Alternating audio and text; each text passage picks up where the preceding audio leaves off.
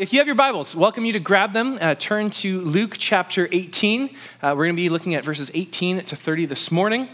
Um, it's a very well known story, rich young ruler. So, as you're flipping there, um, uh, one of the questions that I saw this week as I was, I was preparing for the sermon is really the first question that the, the rich young ruler asks, which is, uh, What must I do to be saved?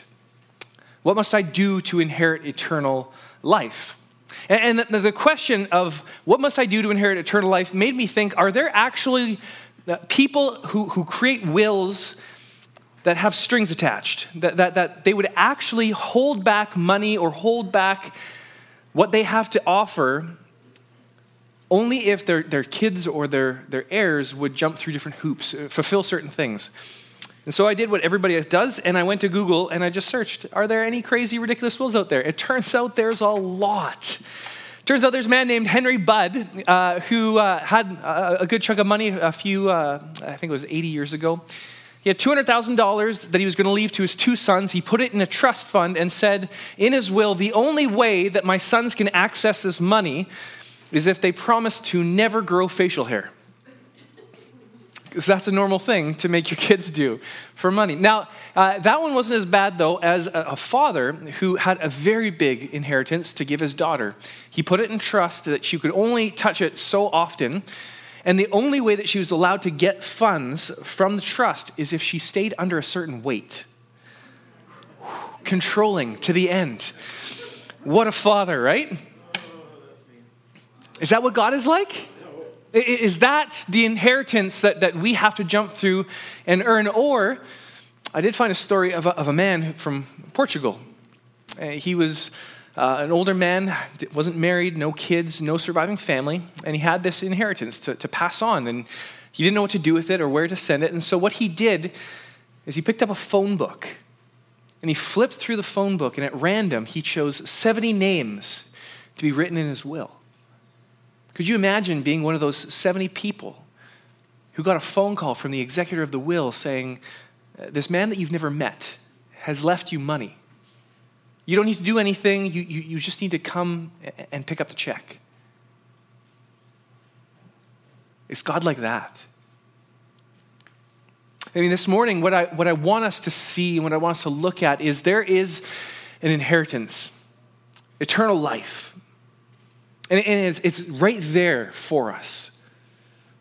But what does God require us to do to get it?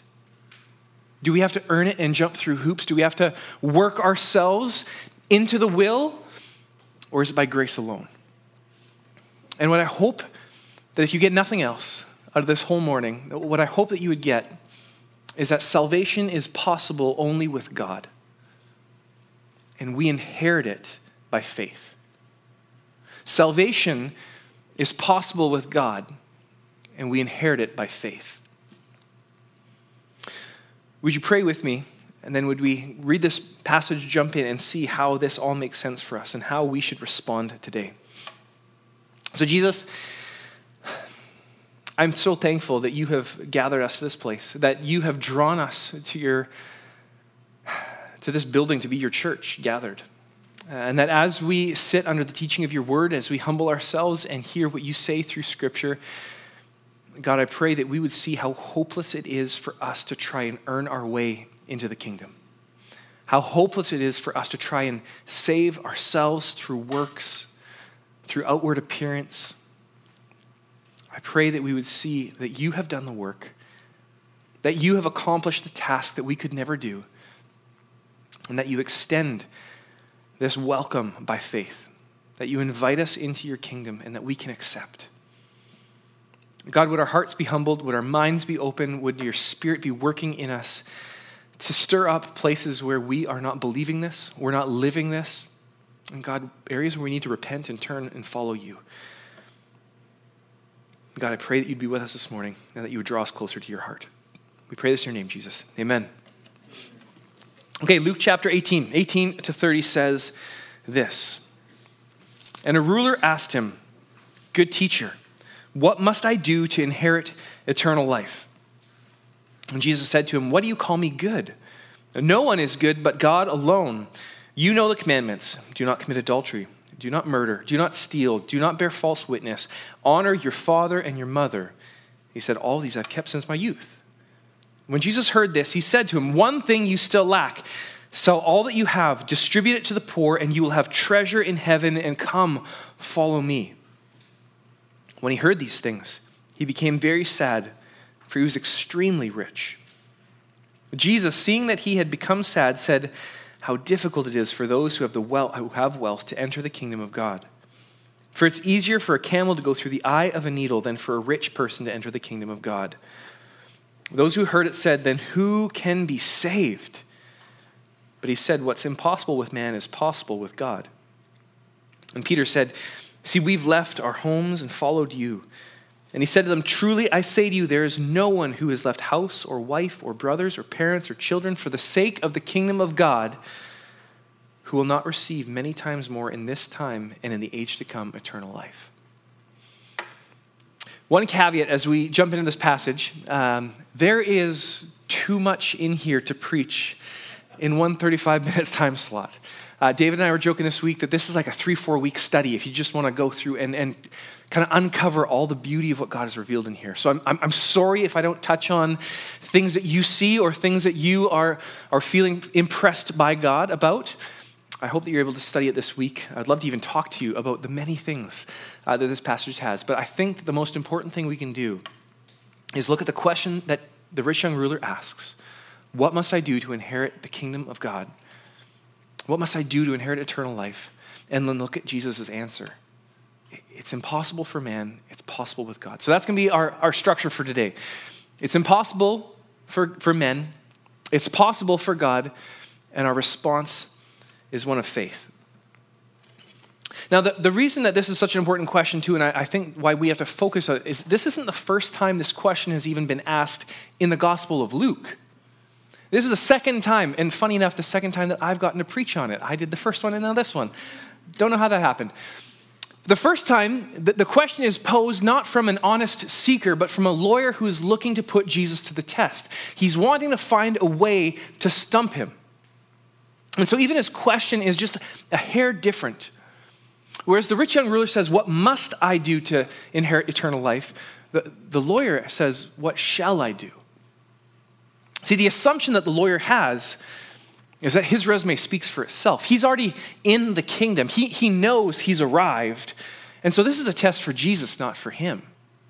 In, in his arrogance, in, in his boasting, in his thinking that he has built himself up into the kingdom, he misses the point of the question altogether. But where the lawyer fails, it seems like the rich young ruler gets it. See, instead of the rich young ruler coming and thinking that he is, he is just looking for a pat on the back and to be justified, to, to, to be made to look good, the, the rich young ruler comes and the, the question he asks almost seems like he's not really sure that all of the things that he's been hanging his hat on, all of the resume points that he has, are really enough. Good, good teacher. What must I do to inherit eternal life? The interesting thing is, it's not just the lawyer and it's not just the rich young ruler who asks these questions. This is a question that actually everybody, I think, asks at some point in their life. God has put eternity on all of our hearts. There is a knowledge that there's something more than what this life has to offer, more than what we can see and taste and touch and feel. There's something after this life. And we see in, in the world around us, many people have tried to answer this question in the, in the same way that the rich young ruler is trying to answer it. What do I have to do? What, what works do I have to put forward to make sure I get that? In Islam, it's the five pillars. You have to fast, you have to pray, you have to give, you have to make the pilgrimage to the Hajj, and you have to uh, proclaim your faith in, in Muhammad as the prophet of God alone, uh, that, that he is Allah's prophet. That, that, that's salvation. If you do these things and you consistently do them, that's salvation. That, that, that assures that you're on the right page. If you're a, a Buddhist, it's the elimination of desire. If we can get to the place where we no longer want anything, then we'll be free from this world and we can enter into peace. We, we, we can have all that we've ever wanted. If you're a Hindu, the, the, the goal is perfection through reincarnation. That no matter how many lives you need to go through, you have to be better and better and better to finally cease to exist in this world and you, you're free from this sinful world. Now, the problem is obviously, if you're bad, you go backwards and, and you have a worse life in the next one. But the question is always the same what do we have to do to get eternal life? It's a question that we should all be asking. The rich young ruler had, like I said, quite the, quite the resume, quite the, the things to point to that he was someone that you would expect would be in the kingdom. His resume was this Look, Jesus, I fulfilled the law my whole life since I was a youth. Jesus, look, I'm a, I'm a leader in my community. Look, I'm wealthy. I'm, I'm extremely wealthy. And I'm a son of Abraham. I'm of the right line, the right lineage. I have the right, the right great, great, great, great, great grandfather. Of course I'm going to be in, right? What else, what else could I do?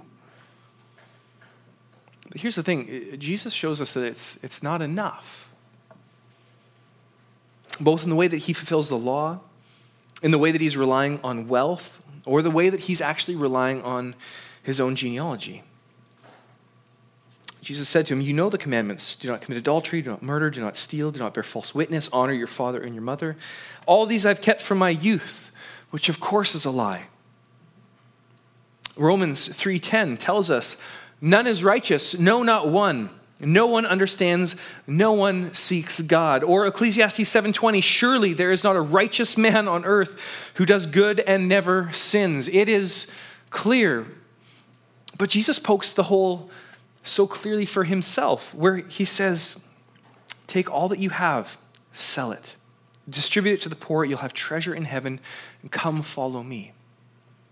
The man goes away sad because he had, he had extreme wealth, he had excess, he, he had so much that he didn't know what to do with it. But that wealth had become the idol, the thing that he loved most. He had broken the first commandment that he should have no other gods, no other idols in his life. There was something that he loved more than God. But more than that, he can't actually claim that his wealth is a thing that is, is going to save him. We see throughout Scripture that there are lots of wealthy people who are both righteous and unrighteous. Throughout the, the prophets, both the, the major prophets and the minor prophets, there's so many times where the leaders, the wealthy, the people who are in positions of power and control, they're not blessed by God because they're righteous people. This is what Jeremiah 12:1 says. Righteous are you, O Lord, when I complain to you. Yet I would plead my case before you. Why? Why does the way of the wicked prosper? Why do all the treacherous thrive? He can't hang his hat on the law, can't hang his hat on his position or his wealth, but can he still hang his hat on the genealogy? I mean, that's how we inherit wealth. That's how we inherit anything, right? Well, Romans 6, or sorry, Romans 9, 6 to 8 says this Not all who are descended from Israel belong to Israel. Not all are children of Abraham because they are his offspring, but through Isaac your offspring shall be named. This means that it is not the children of the flesh who are the children of God, but the children of the promise are counted as offspring. Nothing that he brought in his resume, none of the boxes that he thought he had ticked off give him any assurance. And, and Jesus makes sure of it. What do we think we bring to the table? You know, what is it that, that we look to to provide assurance that we've done enough, that we've done the right things in the right way, enough of it? What are we trusting in for eternal life, for salvation, for the forgiveness of our sins? Are we trusting in our good lives, our Christian heritage, our Christian heritage? Are we, are we trusting in the, the outward righteousness that people see? Are we trying to fool ourselves even into thinking that we're good enough? Are we stuck working for the impossible? trusting that all these things that we have done will give us access to the kingdom of God. How are we trusting our own works to save? What we're supposed to see, what we're supposed to be hit with, is that it's impossible. And, and, and Jesus, what he does is he changes, he changes the emphasis a little bit too. You know, at first, the disciples, they're, they're shocked at this, this person not being saved. And, and Jesus says, well, very clearly, how difficult it is for those with wealth to enter the kingdom of God. It's easier for a camel to go through the eye of a needle than for a rich person to enter the kingdom of God. And those who heard it said, Well, then who can be saved? Who? Not, not just what kind of rich person, but what person? He said, It's impossible with man, it's possible with God. What we're supposed to see isn't just that it's those wealthy people or those leaders or those people who look good that they're going to have a harder time entering the kingdom. What we're supposed to see is that it's impossible for all of us.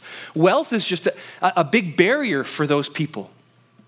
It can become that idol, that thing that they cling to, that they trust in, that they, they want to provide. But it's impossible for all of us, for any of us, to enter the kingdom of God on our own works. Salvation is impossible with man. The second thing we see is salvation is possible with God.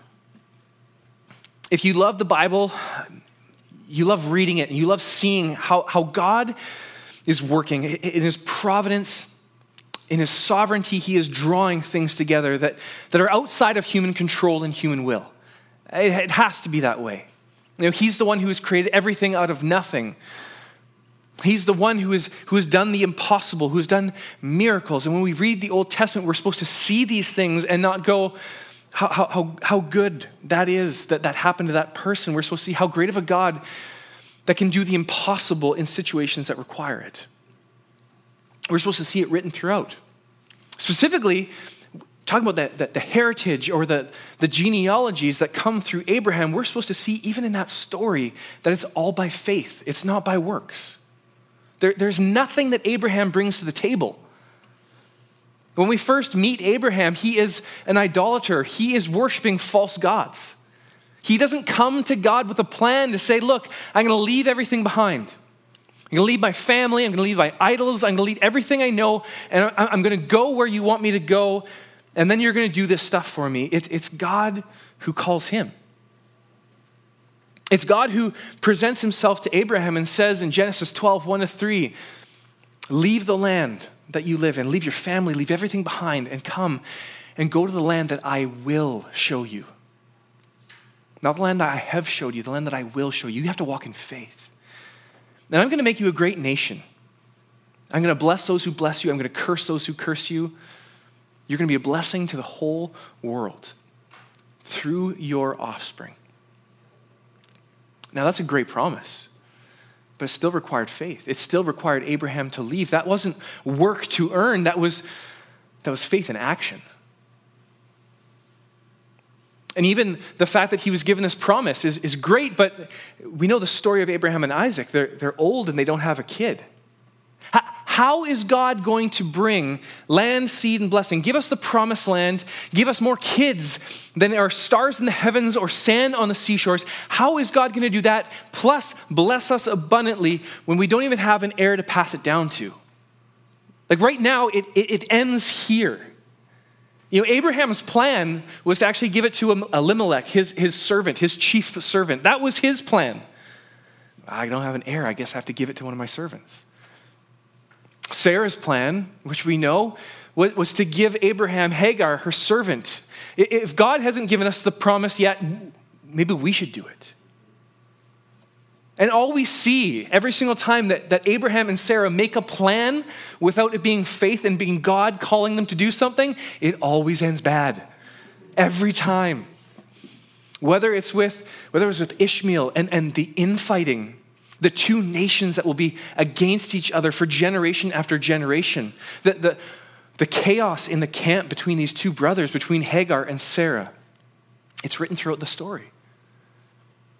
Whether it's when uh, Abraham and Sarah, there's a famine, and God is, is trying to see how are you going to respond? How are you going to act? Are you going to trust me that I will fulfill my promises even when it doesn't look like it? And they go down into Egypt, and, and you know, Abraham and Sarah come up with this bright idea yet again. Hey, you're going to be my sister, I'm going to be your brother. If, if anybody wants you as your wife, then they won't kill me and take you. And we see God do the impossible. He keeps Sarah from being taken and slept with so that he could preserve the promise just between Abraham and Sarah.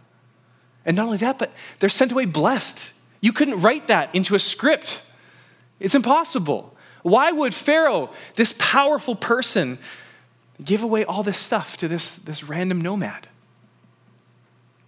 And of course, we know he doesn't just do it once. It happens with Abimelech just a few chapters later, where again, there's a famine. They go down into the land of the Philistines to take some refuge, to find food.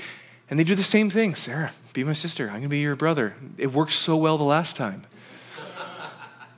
and we see God do the impossible yet again in a dream, show up to Abimelech and keep the promise from being ruined. Not Abraham's work, not Sarah's work, God's work. The providence of Isaac that in their old age, past the years of being able to give, worth, uh, give birth, past the years of thinking that this would happen naturally, it had to be that way because it had to be impossible. There had to be no doubt in our minds as we read through Scripture that salvation is a work of God alone. No doubts. And we see it throughout Scripture, all the way to, to Moses in the Exodus. Who would have thought that a bunch of slaves would, would plunder a superpower without ever lifting a sword?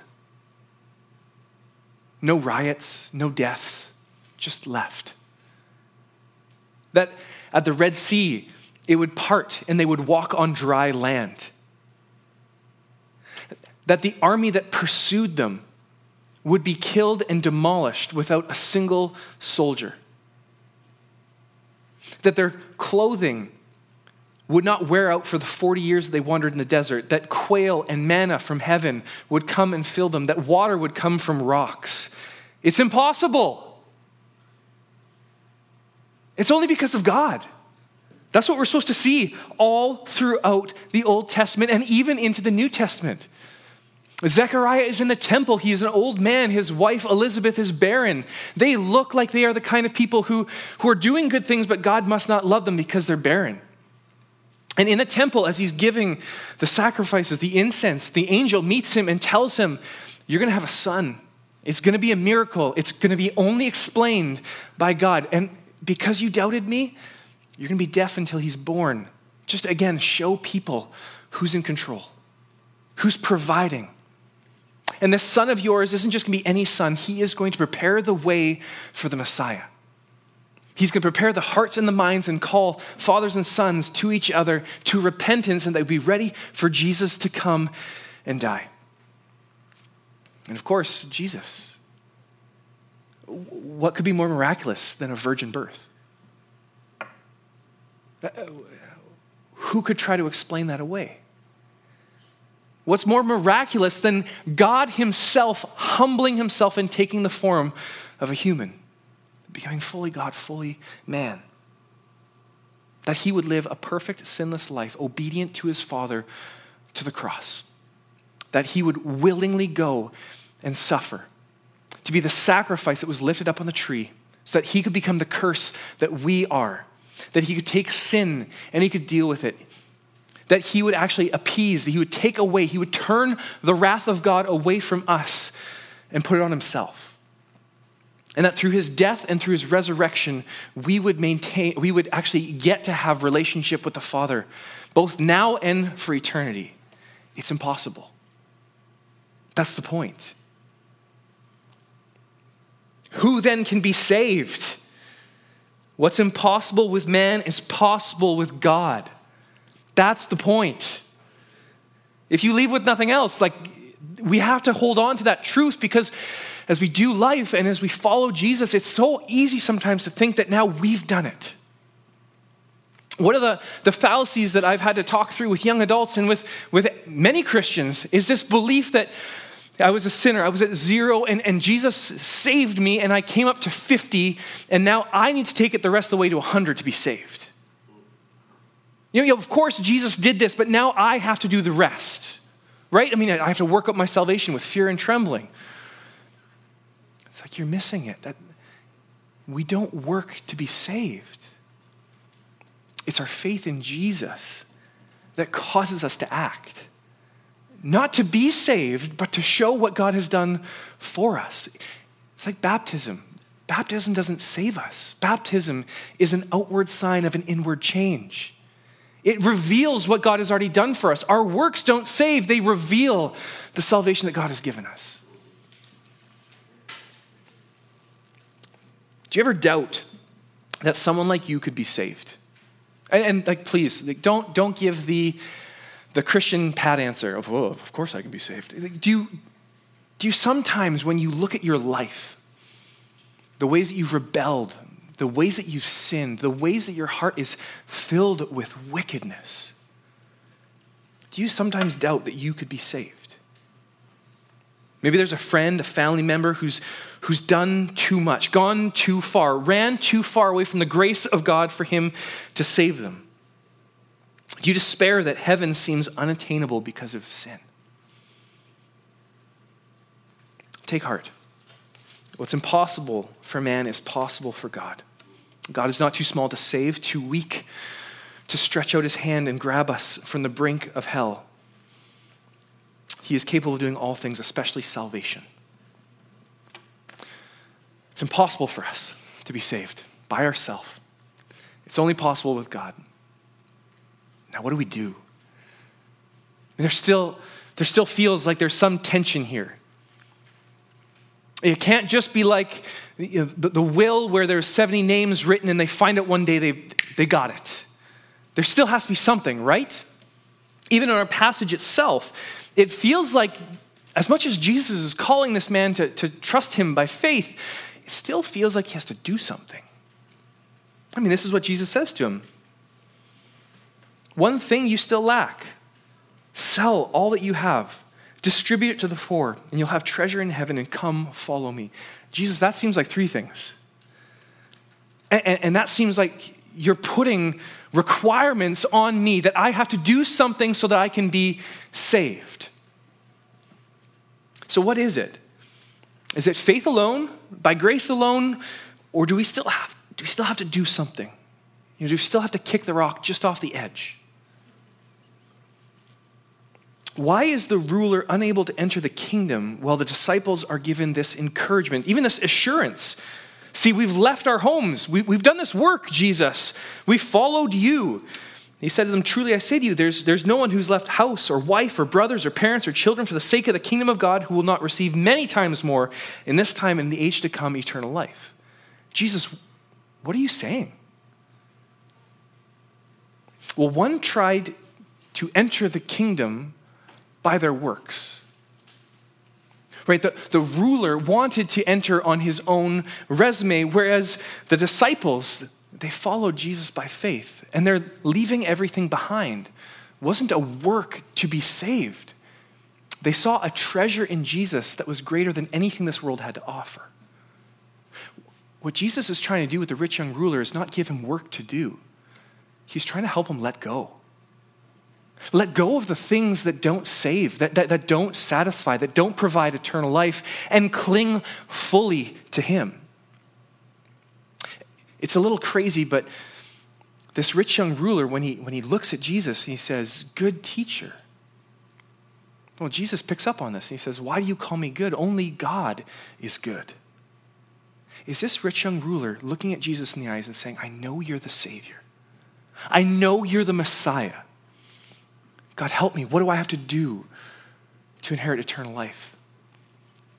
Imagine having the giver of life staring at you in the eyes, and you're still trying to hold on to something that this earth offers. There's a, a, a, movie that came out, I think it was last year, called uh, Gold. Uh, Zac Efron stars in it. Um, I watched the trailer and I thought, that's enough. I don't need to watch the whole thing. Uh, the, the premise of the movie is quite simple uh, he's on his way to uh, this new job, this, this uh, heavy labor job that he is hoping that will provide him his, his way in life. And on the way out to this job, he's, he's being driven, and the car breaks down. And as the car breaks down, uh, Zac Efron's uh, character Virgil, he, he stumbles on this gigantic piece of gold. I mean, it's not just big, it's, it's humongous. As he starts to unearth it and as they, they dig around it, they realize that it's not just a small piece of gold, it, it's, it's bigger than the truck that they have. And they know, they, they know this is the thing that is going to provide us for life. I mean, we're set. If we can get this out of the ground, we can get it to town, we can sell it, we'll never work a day in our life. We will have every need met. There'll, there'll be nothing we lack. And the two of them are rejoicing until they realize well, they can't get it out of the ground themselves right here, right now. Who's going to go back to town? Who's going to get the excavator? Who, who's going to get it so that we can get this thing out to sell it? And of course, right away, you, you watch their hearts turn against each other. This, this gold opportunity that is going to provide for everything is suddenly now something that has to be fought over and protected. So Virgil decides that he's going to stay with it. You know, he doesn't know where to go in town. He doesn't know what to buy. He doesn't know all that stuff. So, so the other guy, you go, I'm going to stay right here by the gold and protect it. And what you watch over the course of the video is you watch him fall further and further in love with the gold and less and less in love with his own life. He, he, runs out of water, he runs out of food. He gets a terrible sunburn as he's out exposed in the middle of this desert. He tries hiding out from a, a, a sandstorm that destroys everything. The, the last remaining water that he does have, he spills it while he's trying to get food. As he's hiding one day from the sun, he sees a, a, woman approaching and he tries to hide from her so that she won't know what he's doing. Instead of accepting her help, he ends up killing her. A few days later, as he's at the end of his life, he's murdered He's lied. He has relied on this piece of gold in the ground for hope. And you watch him slip further and further closer to death until finally he's attacked by a bunch of wild dogs. He's ripped apart, and that's the end of the movie, basically. It's a, it's a golden movie, yeah. The point being, why would you hold on to this, this thing in the ground that can do nothing for you? There was even a car that drove by that he could have flagged down, but his hope was in the rock. The, the, hope was in the ground. This thing that if he could just get it out, if he could just bring it with him, he could, he could have the best life. But he chose death instead of life. He, he chose to cling to something of this earth rather than choose to go and seek the help that he needed. And the same is true with us. There's only room in our hands and our hearts for one treasure, for one thing that can satisfy and fulfill, that can save. There's only room for one thing that we can desire, that we can trust in. There's only one inheritance that we should be looking for. Ephesians 2 8 to 9 says this it's by grace that you have been saved through faith, and this is not your own doing, it's a gift of God, not a result of works that no one may boast. We're supposed to see so clearly that we do nothing, we bring nothing. It is God, by His Spirit, who allows us to respond to the mercy He's extended, the grace that He has given us. It's the Spirit who regenerates our hearts to see our sinful position in life, to see the things that we have clung to and loved, and turn away from them and trust in Jesus. And that's not a work, that's faith. That's trusting in the thing that we cannot see that is going to save and is going to take care of our position. And it's written all throughout Luke. Jesus is very clear that this is this is how we come to him and how we are saved. Luke 5:20 says, "When he saw their faith, he said, "Man, your sins are forgiven you." Luke 7:50, and he said to the woman, "Your faith has saved you. Go in peace." Luke 8:48, and he said to her, "Daughter, your faith has made you well. Go in peace." Luke 17, 19, he said to him, Rise and go on your way. Your faith has made you well. Luke 18, 42. And Jesus said to him, Recover your sight. Your faith has made you well. What must we do to be saved? Trust in the finished work of Jesus. Let go of every other thing that we're trusting in, that we're holding on to, every work and effort Every idol and love has to be just gone. There's only room in our hands for one. It has to be God. I mean, this passage makes it so clear we can't serve both God and, and money. But there's so many things that we can trust in. What must we do to be saved? We put our faith in Jesus, his person and his work. We cling to him as Lord and Savior, our greatest treasure. Like the parable of the treasure hidden in the field or the, the pearl of great, tre- great price, we sell everything we have. We get rid of everything to cling on to that one thing. That's the call that Jesus has for us today. The story is placed in this position that it's actually kind of a, a, building to a climax. See, a few weeks ago, we met the, the widow, the persistent widow who knew she needed help from the judge. That should be us too, that we faithfully pursue God to save us. Like the tax collector who stood at the back and beat his breast. He didn't look up, he just kept his head down and he said, Have mercy on me, a sinner. We have to humble ourselves before God. And like the children from last week, who Jesus says, Truly I say to you, whoever does not receive the kingdom of God like a child will not enter it. We need to be like dependent children who know that God is the only one who offers us anything. And none of that is work, that is all faith. That is trusting in God alone to save us. Have you heard the call of God to leave everything behind and follow Him? Maybe it was a long time ago. Maybe it was recently. Maybe it was even today. Have you felt the tug to give up those relationships, the, the, the, money, the stuff, the addictions, the lesser loves, and instead give your whole heart to Jesus? To trust that He loves you, gave His life on the cross to give you forgiveness of your sins, to remove the wrath of God, and to give you an inheritance of eternal life, of salvation, of being with Jesus both now and forever. This great treasure that we have been given, that has been placed in front of us, is ours to accept by faith. Today, don't harden your hearts and hold on to this world or trust in your own works to save. Humble yourself. Come to Jesus dependently, clinging to Him alone by faith. Would you pray with me that we would do that today? Jesus, how easy it is for sin to cloud our judgment and to make us believe that we have done enough. God, that we are righteous or that we are good enough, that we have done something to earn your grace or your favor, your forgiveness, your love. But God, it's not true. Naturally, we're enemies. We're far from you. We're children of wrath. And yet, because of what your Son has done, God, we go from being beggars to being part of the inheritance of everything. We go from being enemies to being friends. We go, God, from being people who are going to inherit an eternity apart from you in hell, being punished for our sins justly, to being your children, dearly loved, accepted, and welcomed. God, would you help us to cling to you alone? Would you help us to cling to the truth that it's only through Jesus we're saved? Would we all call on his name and trust in him alone for our salvation? God, work in our hearts and help us to do that, not just once, but every single day. Stir our hearts to love you anew today. We pray in your name, Jesus. Amen.